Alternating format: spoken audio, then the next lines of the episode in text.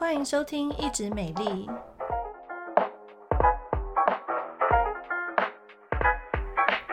我是皮肤科蔡依珊医师，我是皮肤科胡怡轩医师。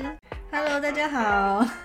我们今天啊要跟大大家讨论一个主题，其实还蛮常见的。对，在门诊里面，很多人啊就是会问到说，医生，这个什么是毛孔角化症？嗯嗯，那这个毛孔角化症就是顾名思义，就是我们毛孔毛长出来的地方，它的角质有比较增多的现象，然后所以说你的毛孔摸起来就粗粗的，好像那个鸡皮疙瘩一样。对，譬如说像我之前在这个马街旁边的这个美发院剪头发，嗯、然后就知道我不小心知道我是皮肤科医师，他就说：“医生，你帮我看一下，我手哦很奇怪，我洗澡啊就是已经洗得很干净了，嗯、我每天也都没有乳液耶，为什么我？”这个手臂哦，你看我这个衣服遮起来，他就把袖子卷起来。嗯，哇，你摸这里都一粒一粒，好，甚至有白点点，然后有点颗粒感，然后有的挤哦，我跟你讲啊，有的挤出来还有白白的东西耶。嗯，然后每次休息的时候去厕所挤哦，挤得好开心。然后大腿也有哎，然后想说，嗯，你现在不是在帮我剪头发吗？刚才去厕所挤什么东西？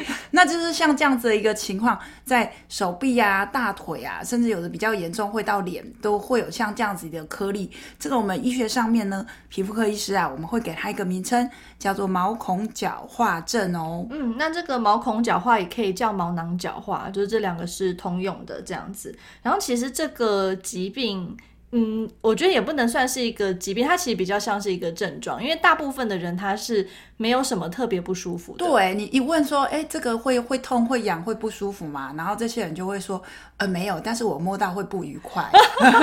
对，因为其实连我自己本人也都有啊，真的，或是你的长在哪边？嗯嗯，我长在小腿，哦，就是小腿的地方啊，就会有一颗一颗突突的。然后我觉得有些地方也比较会毛孔周围会色素沉淀。哦。就摸起来是有一些粗糙的感觉，颗粒的感觉啦。哦，那其实你说很常见哦，这到底有多常见啊？嗯，大概平均而言应该有到百分之十哦。哦，也就是你的同学里面可能就有几个人是有毛孔角化症的。对对，然后像是这个问题的话，它大部分的人是从就是接近青春期那左右开始出现，所以你还在小 baby 或者是那个幼稚园的时候其实是没有，就大家皮肤都超好的。对，婴儿皮肤哦，我就超喜欢摸他们充满胶原蛋白的脸。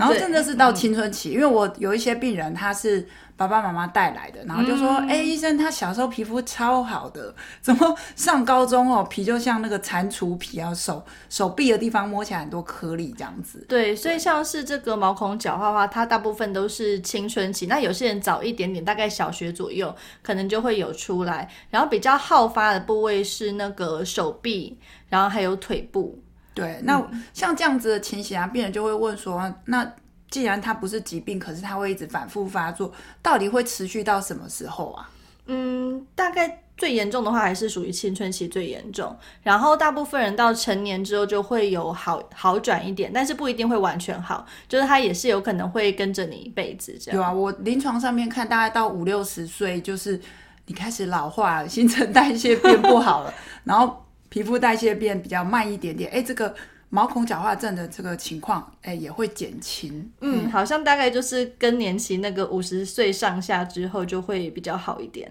嗯，所以更年期也不是完全没有坏处啦，哦，不，没有好处，还是有点好处的。嗯，好，所以这个毛孔角化，很多病人还是会很在意啊，他们会觉得说，夏天想要穿个嗯露肩膀的衣服，人家就觉得说，哎，你手怎样？怎么这么粗？这么鸡皮疙瘩，好像没洗干净啊，啊！对，我觉得大家都会很想问说，到底是不是没有洗干净？对啊，是没洗干净啊，还是什么？我是不是哪里出了什么问题？为什么我的皮会粗粗的？那我要怎么样照顾它？或是医生那有没有药可以擦？嗯嗯嗯，那这个状况的话，其实我们还是可以靠一些日常护理和日常保养来改善这样子的状况。所以像是毛孔角化的话，因为它是毛孔的地方角质比较多嘛，所以这种症状啊，通常在我们皮肤比较干燥的时候，它的症状会更明显。嗯，所以是就是大概秋冬的时候会比较明显，嗯，因为像我之前就是有家长很可爱，他就是觉得说，哎，小孩皮这个毛孔角化嘛，那当然他不知道毛孔角化的原因，所以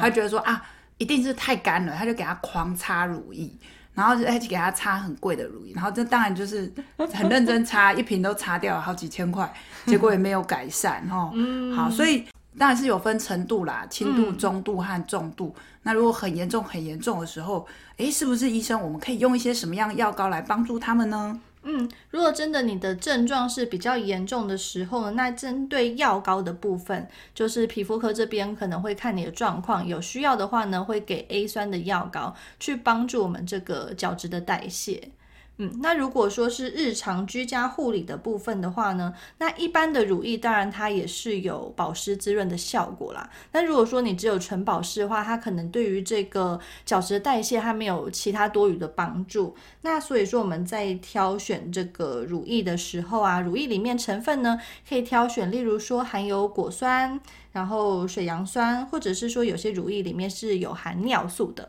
嗯、就可以去比较更更温和的去代谢我们的皮肤角质。嗯，对啊，因为其实我们皮肤的毛孔啊，其实大家有看过井哦，井水可以那个捞水出来那个井，毛孔跟它长得有一点像，所以就是那个瓶口，哎，如果堵塞的话，就是像刚刚胡师说的这个造成我们这个毛孔角化症。嗯，那我们就是利用这些。啊、呃，属于比较化学性的这些，不管是 A 酸啊、果酸、水杨酸等等，去代谢那个比较容易塞住的地方，让它这个毛孔比较畅通啦。所以这样子的一个方法是比较温和又有效，嗯嗯、然后可以深入里面啊，千万不要就是拿什么菜瓜布啦，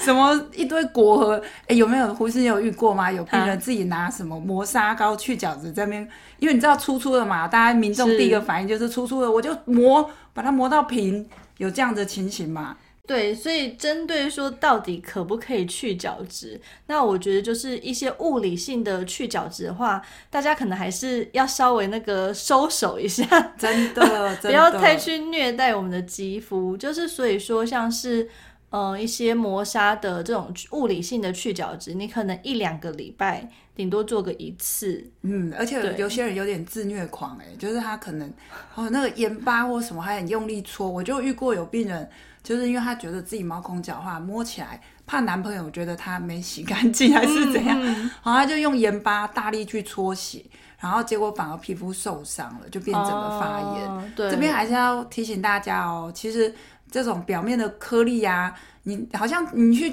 给它用力的磨砂，暂时好像好一点，其实那个也不是真正的改善问题，所以还是不鼓励大家用什么盐巴啦、果核啦、果泥呀，好，或者市面上你买到很多磨砂膏的东西去磨你的手臂、大腿这个毛孔角化的地方，这个都是。哎，暂时的叫治标，它也没有治本，哈、哦，嗯、所以还是要比较严重的话，就是要来找一样找蔡医师，找胡医师，嗯，然后呢，我们会开立一个你需要的一个药膏，会教你怎么样子使用哦。对对对，所以在针对日常护理的部分的话，就是大家皮肤可能平常还是不要把它洗太干，因为我真的发现说，很多人洗澡，他就觉得说洗完澡皮肤一定要摸起来有点那种。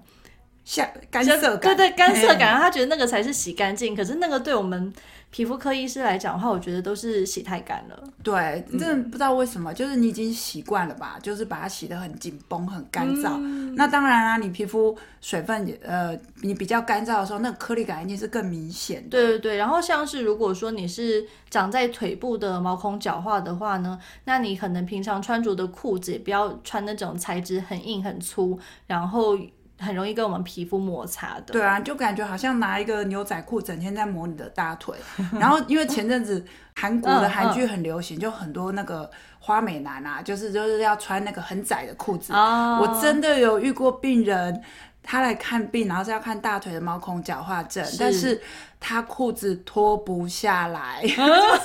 裤子太紧了。然后我们跟他说，你可以下，因为他他本身很瘦，但是他觉得要穿窄版比较时尚。然后真的是他，他说他是很努力塞进去。然后我说，你下次要来看医生，可以穿宽松一点的哦。他拖好久，好不容易最后最后终于给他脱下来，我们才知道是毛孔角化症。所以我印象很深刻，就是说，哎，不是只有我们女生会穿超紧的，是有些男生裤子也超紧。告诉大家，超紧的裤子除了好看之外，对皮肤没有什么好处哦。嗯，对。然后哦，对，然后其实这个毛孔角化症的话，它其实偶尔我们皮肤还是会出一点状况，嗯，就是例如说，因为我们毛孔比较就是角质比较多嘛，对，所以有的时候毛会长不出来，然后就卡在我们的皮肤里面。哎，有哎，我常常有病人就说，哎，医生，我有一根毛，它就是在卷曲在那个毛孔的开口，啊、对对对，然后卡在那里，要出来不出来。然后这时候十个里面就有九个会拿针去 把它挖出来，然后就会流血，就要来看医生了。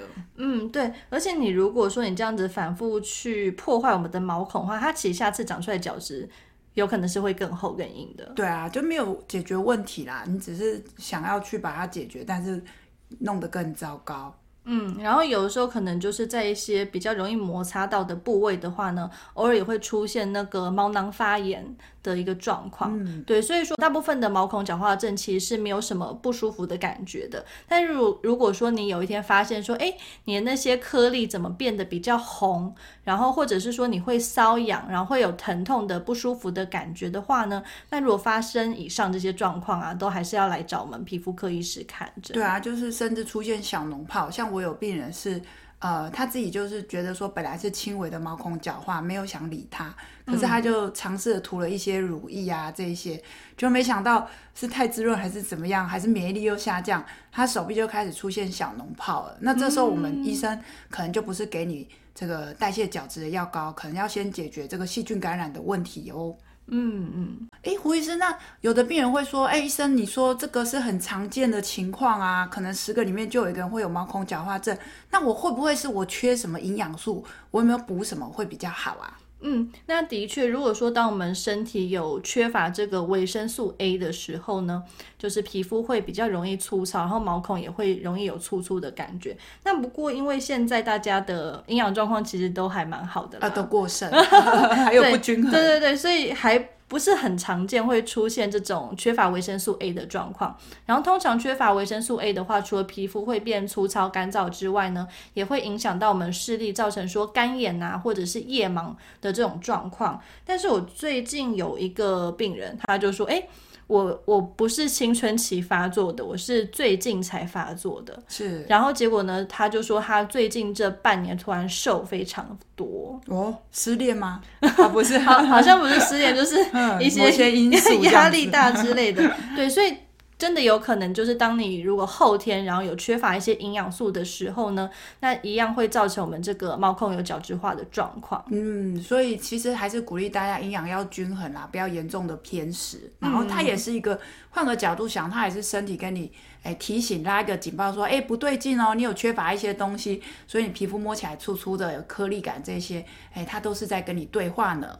嗯嗯嗯，这边我还有想要补充一个啊，就是我们诊常会有病人会问说，哎，医生，那你开药膏给我擦，难道我要一直擦到我停经吗？擦到我五六十岁吗？是这样子的吗？嗯、呃，因为这个毛孔角化症，它算是有点算是我们肤质肤况的这个一部分，所以说当你有这个状况的时候，建议说要持续的用药，或者是说我们比较严重的时候呢，来擦 A 酸。那如果比较轻微的时候，就是擦刚刚说的那种果酸呐，或者是水杨酸乳液，做一个后续的保养。嗯、但是不过就是跟他说很可惜，就是可能你。大部分的人，你整个成年期，哦，你就是需要持续的去做保养。当你没有保养的时候呢，可能皮肤又会慢慢的恢复，就是到你原本的状况。嗯，我这么说好，为什么会问这个问题哦？因为有一些国高中生啊，嗯嗯、他就觉得说，哎，医生，你这个药膏好有效，哦擦一两个礼拜，啊、我的手臂就变得非常的鼓溜。哎，但是呢，我如果一两个礼拜之后，我偷懒啦，我功功课很忙，我就是不想擦。他说：“医生，怎么他们全部都长回来了？”